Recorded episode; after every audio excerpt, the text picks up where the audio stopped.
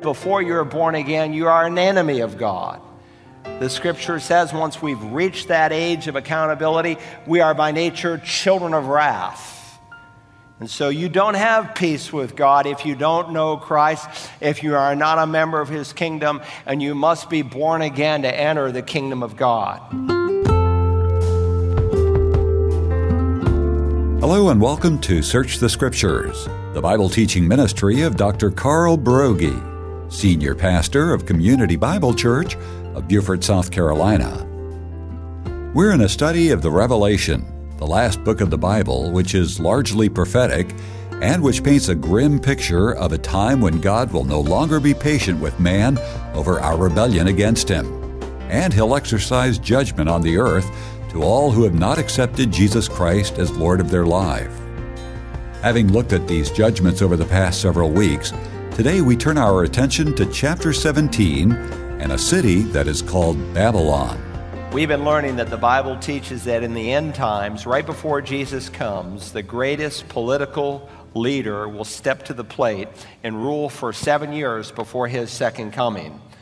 Revelation 13 and verse 17, we spent four chapters studying this one world ruler in the 13th chapter because he is so important to the providences of God and how God will unfold human history. But that man with great power will have authority, the Bible says, over every tribe, people, tongue, and nation.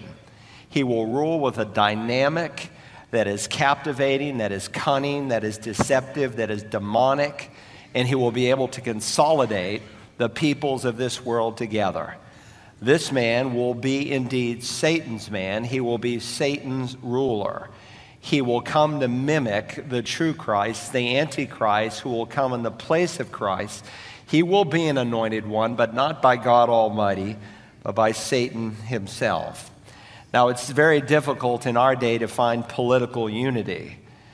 It seems like one day all the politicians agree, and the next day they're all at odds.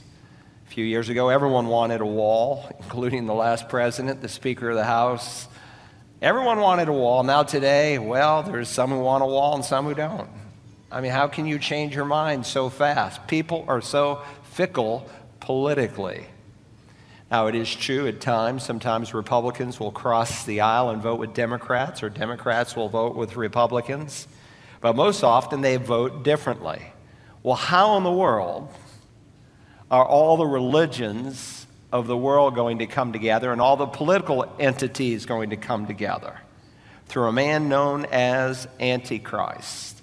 And that will be the subject of chapters 17 and 18 of a place called Babylon that will have a religious dimension to it and will have an economic dimension. We're going to be camped out in these chapters for a few months. Today, we're going to crack the door and just look at two verses and give some foundational truths that will open up these two chapters to you.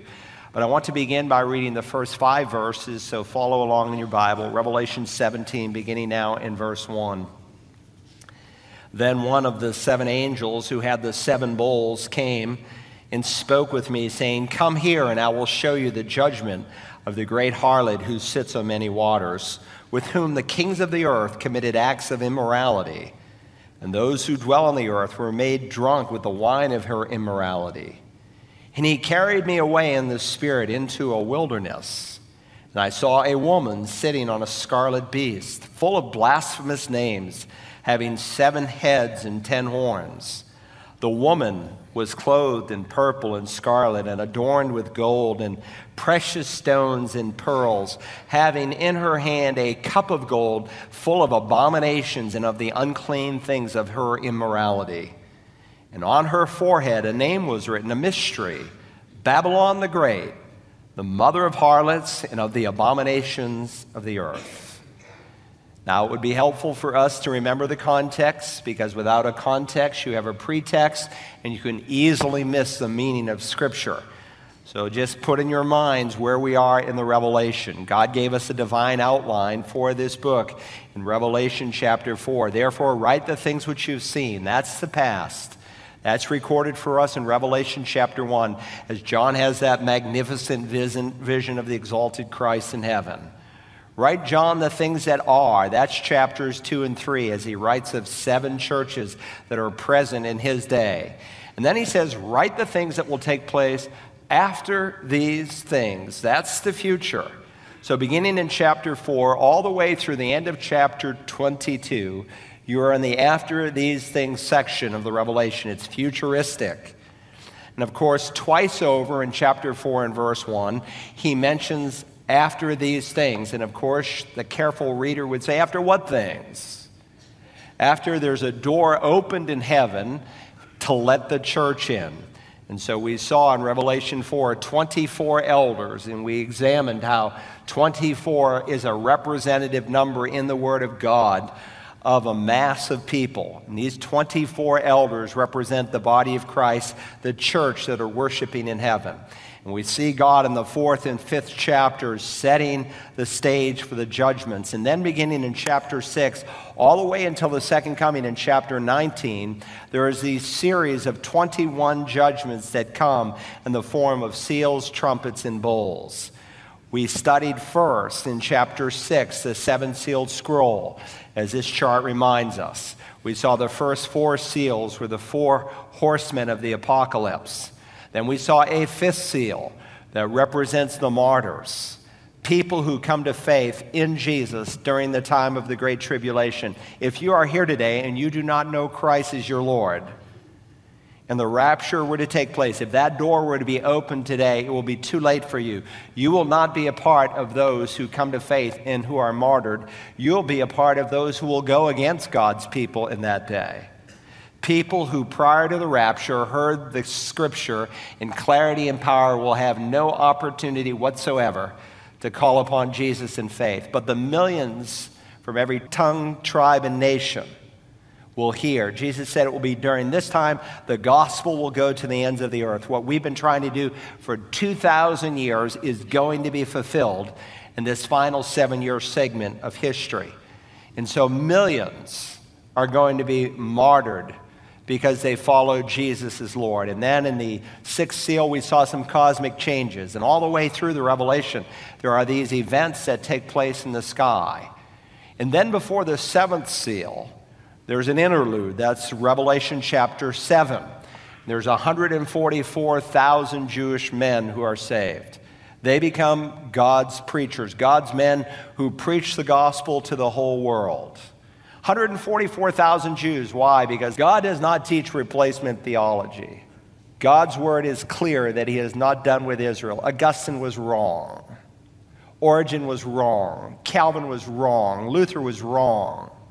They were right on a lot of things, but they were wrong on God's people, Israel. God has a future for the Jewish people.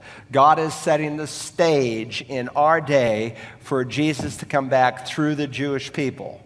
And during this seven year period, 144,000 mighty men of God will be preaching the gospel to the whole world, and millions will be saved. And then the seventh trumpet, the seventh seal is opened, and in it are contained seven trumpets. Here's the relationship here in this next chart between the seal, trumpet, and bowl judgments. There are seven seals. In the seventh seal are seven trumpets. In the seventh trumpet are contained seven bowls.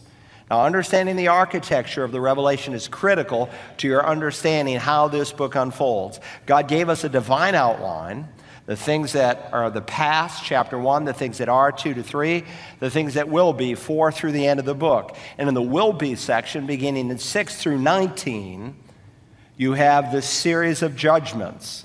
There's seven, seven, and seven. In the seventh seal are contained seven trumpets. In the seventh trumpet are contained seven bowls of wrath. So here's the seven trumpet judgments of the Revelation.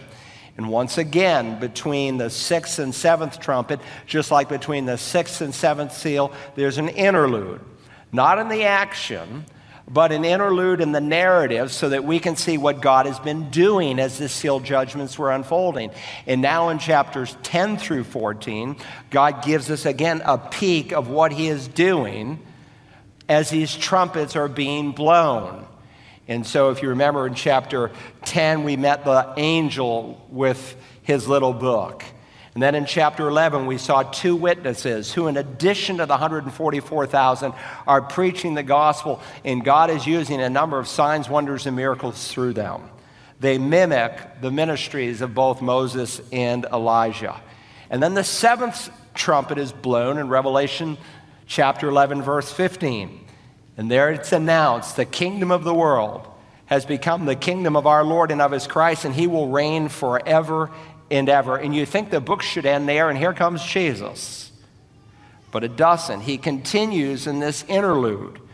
And we're going to see the effects of the seventh trumpet when we come to the bowl judgments.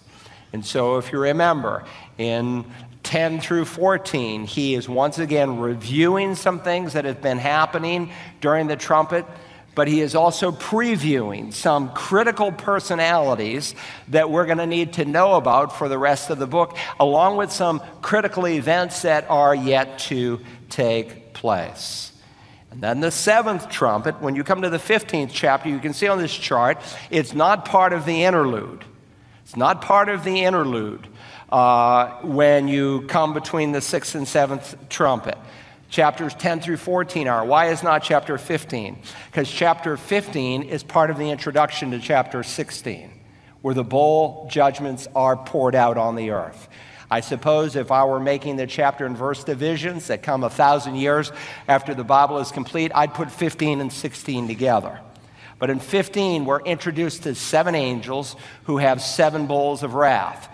But again, the structure is the same. Between six and seven, now the bowl judgments, there's another interlude in the narrative. And so, as this chart shows in Revelation 16, 13 through 16, God gives an interlude in the, in the narrative, almost to let us catch our breath. But again, He's unfolding for us some critical things that have been happening and something that is going to happen. Now, there's an intensity in which these judgments come across the planet. Jesus in the Olivet Discourse likened them to a woman in labor. Labor pains increase in frequency and in intensity. And so in the sealed judgments, they affected one quarter of the earth. When you came to the trumpet judgments, they influenced one third of the earth. But when you come to the bowl judgments, they affect the entire planet. So here they are together in this final chart, just for your preview here. The next event is the rapture. It could happen today. Nothing is ever needed to be fulfilled since the day of Pentecost for the catching of the church to take place. The second coming is a prophecy driven event. All kinds of things have to happen, like the one world leader in his one world religion and one world government that we're going to be studying in the 17th and 18th chapters. Those are things that have never happened, they're going to happen. And of course, when you see events in our day fulfilling prophecy for the second coming, you know the rapture is that much closer. So the rapture happens, there's a space of time. Maybe it's hours, maybe it's days, maybe a few weeks, but it's very quickly as the opening verse of the Revelation tells us. Very quickly. Then this world leader comes on the scene and he signs a peace treaty, so to speak, with the people of Israel. He's some kind of an agreement with Israel, and it starts the clock for a seven year period. That seven year period is divided into two halves. It's described as three and a half years, time times, and half a times, 42 months, 1,260 days, two even periods. In the first half of the tribulation period, the seal judgments are unfolding. Right in the middle of the tribulation, there's an event that takes place that the prophet Daniel wrote about that Jesus references in Matthew 24 called the abomination of desolation. And the Antichrist will walk into a rebuilt temple up there in the Temple Mount. Some of you have been with me to Israel. You've seen the actual architectural plans for the next temple there in the Temple Institute. You've seen all the priestly garments that have been remade. You've seen all the furniture that have been reconstructed. There are Jewish men who identify themselves as Levites who are out in the fields outside of Jerusalem who are actually practicing the sacrificial system. The only thing they lack is the temple. But God is going to rebuild that temple. It will be up and running by the middle of this tribulation. I suspect it will not start until the church is raptured. The Antichrist will go in, he will claim to be God, he'll commit an horrendous act of idolatry with a statue. And then wrath like the world has never seen will begin to unfold, culminating in the seventh bowl that a short time later brings the second coming of Christ to the earth. Now let's zoom in on chapter 17, where we are today. I'm sure the Apostle John was awed as God allowed him to see in this vision these bloody waters, both fresh in the oceans of the world, these loathsome sores, these intense uh, expressions of the sun's heat that caused blisters all over the body, the blinding darkness where you could see nothing, and a global earthquake. And then he caps it all off with 100 pound hailstones that come out of heaven. And then God pulls him aside, chapter 17, verse 1. Then one of the seven angels who had the seven bowls came and spoke with me, saying, Come here, and I will show you the judgment of the great harlot who sits on many waters. Now we learn here that one of the seven angels, we were introduced to them in chapter 15. Seven angels each have a bowl judgment. And one of the seven angels pulls John aside and he introduces him to this one called the great harlot. She's titled in verse 5, the mother of harlots. She's known as Mystery Babylon. Babylon is very, very important in the Word of God. And so in Revelation 17 and 18, he's going to show us two expressions of this place called Babylon. There's Mystery Babylon, which is a religious entity that will express itself during this time frame. And then there's political Babylon. And the Antichrist is going to use the religious systems that are going to unite to pull together these political systems. And so there's this religious city, and we're going to read in the 17th chapter over the next several weeks why God hates it, and then this economic system in the 18th chapter that likewise is headed for destruction. And by the way, Babylon, the subject Babylon, as a major portion of the book of Revelation. There's 404 verses in the book of Revelation.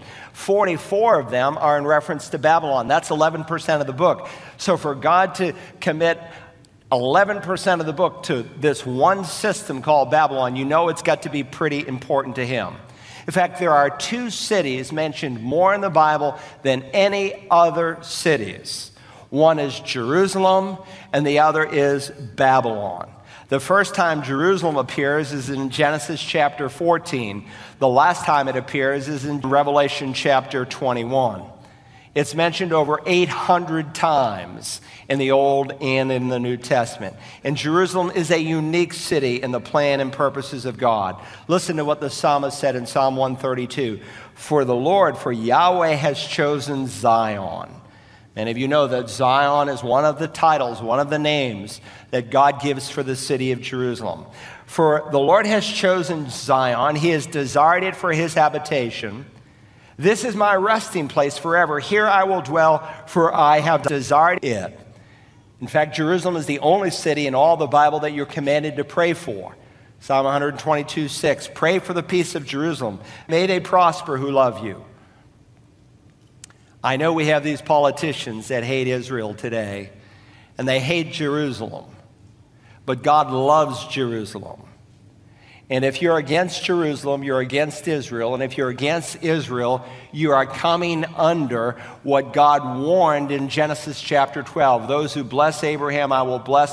Those who curse Abraham, I will curse. When you pray for the peace of Jerusalem, you are praying for the Messiah to return because there will only be peace in Jerusalem when Jesus comes back. But Jerusalem is special in God's sight. In Second Chronicles 6, he said, I have chosen Jerusalem that my name might be there. The psalmist said in Psalm 46 There is a river whose streams make glad the city of God, the holy dwelling places of the Most High. And that's why Psalm 87 3 refers to Jerusalem as the city of God. Nehemiah, Isaiah, and Matthew all call it the holy city because Jerusalem is by the holy city, the capital of Israel. By extension, we often refer to Israel as the Holy Land. And it is a holy city. It's the place where Jesus ministered in the temple. It was the place there on Mount Moriah where he was crucified. It was the place where he was raised from the dead. Jerusalem is the city in which Jesus ascended physically, bodily into heaven, and it is the same place that he will return to at his second coming. In Ezekiel chapter 5, when God looks down on the planet, we read, Thus says the Lord God, This is Jerusalem. I have set her at the center of the nations with lands around her. When God looks down on planet Earth, He doesn't see the United States of America, as we'd have on those flat relief maps years ago growing up in school, as the center of the world. He sees Jerusalem as the center of the nations of this world. Jerusalem is the apple of his eye. And someday, when God makes a new heaven and a new earth, this planet that we're sitting on this morning is going to be totally destroyed. God will make a new heavens and a new earth, and the holy city, the new Jerusalem, will literally come down as we're going to study, and it's going to become the capital city of this new heaven and the new earth. Now, I know Jerusalem, Yera Shalem. Yera means foundation or vision, Shalem, Shalom means peace. And so when we speak of Jerusalem, we're speaking of the foundation of peace. It doesn't seem like a very peaceful place. It's been attacked over 40 times, totally decimated 18 times. But in God's mind, it is the place of peace because it was there that his only son shed his innocent blood so that you could have peace with God. Paul says, Therefore, having been justified by faith, we have peace with God through our Lord Jesus. Now, you may be here this morning and in your heart you don't know the peace of God. That's not what Paul is speaking of. He's speaking about peace through God. In the 10th verse of this same chapter, he says, Before you are born again, you are an enemy of God. The scripture says once we've reached that age of accountability, we are by nature children of wrath. And so you don't have peace with God if you don't know Christ, if you are not a member of his kingdom, and you must be born again to enter the kingdom of God. To the Colossians, Paul wrote these words For it was the Father's good pleasure for all the fullness to dwell in him, and through him to reconcile all things to himself, having made peace through the blood of his cross. There is no more important city on the face of the earth than Jerusalem. Not Washington, not Rome, not Moscow, not Paris, not Tokyo. No city more important than Jerusalem. It is the city of God. But there's coming a city known as Babylon, a real physical locale that we're going to study. And God isolates for us where it is located. And it is not the city of God, it is the city of man. And let me say parenthetically that Babylon is the second most prominently featured uh, city in all the Bible. It's mentioned over 300 times. The first time you read of Babylon is in Genesis chapter 10. The last time is when you come to Revelation chapter 18. The city of Jerusalem represents the plans and purposes of God. The city of coming Babylon represents the plans and purposes of man. And so today is a foundational sermon. We're going to study the place called Babylon, its significance, its typology, and it will lay the foundation for the next couple of months as we work through chapters 17 and 18. So, to help us this morning, hold your finger here and turn to the book of Genesis, chapter 10. You need to go there, Genesis, chapter 10. Our English Bibles take the first five books of the Bible and we title them from the Greek terms that are found in the Greek Old Testament called the Septuagint. Of course, the Jews, they read Hebrew.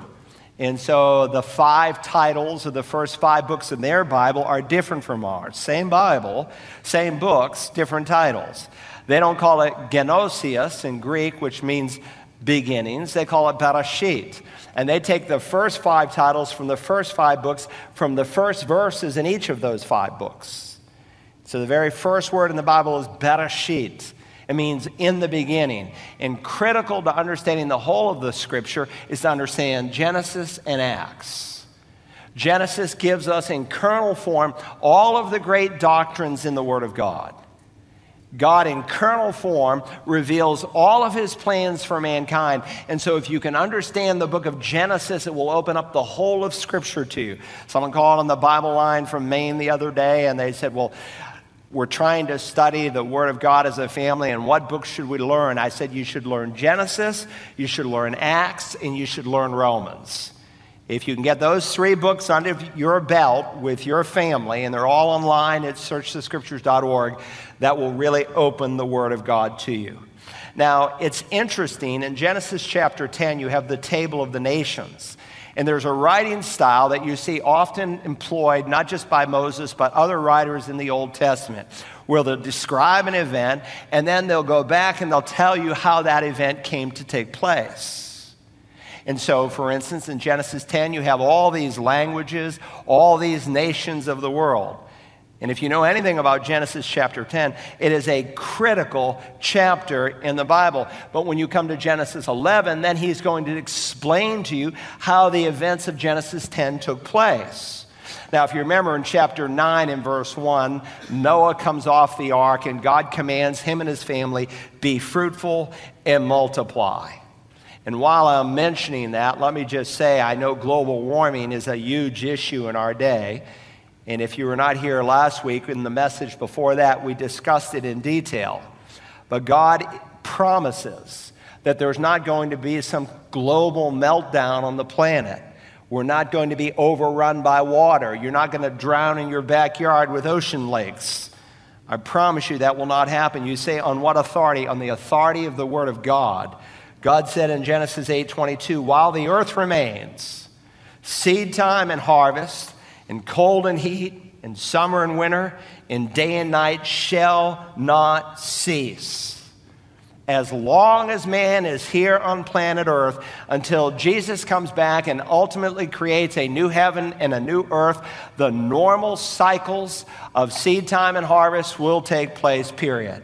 And in spite of the doomsayers, and in spite of the indoctrination that is going on with our young children in the government school system across America, most parents don't have any idea what their kids are being taught. There is a system of doctrine that is undermining the authority of God's word. God is the creator to get people to worship Mother Nature instead of Father God. But God is clear summer and winter, day and night will continue, period. We're not going to lose that. Now, with that said, it doesn't dismiss us of being responsible stewards of the creation, but that should not be your focus as a believer. Your focus should be on preaching the gospel.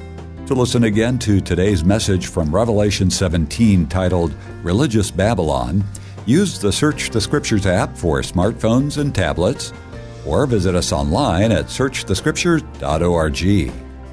You can also order a CD or DVD by calling 877 787 7478 and requesting program REV47. Search the Scriptures is heard on a large number of radio stations through the prayers and financial support of listeners like you. If you'd like to be a part of STS through supporting this ministry, call 877 787 7478. Thank you. Tomorrow, part two of Religious Babylon. Join us then as we search the Scriptures.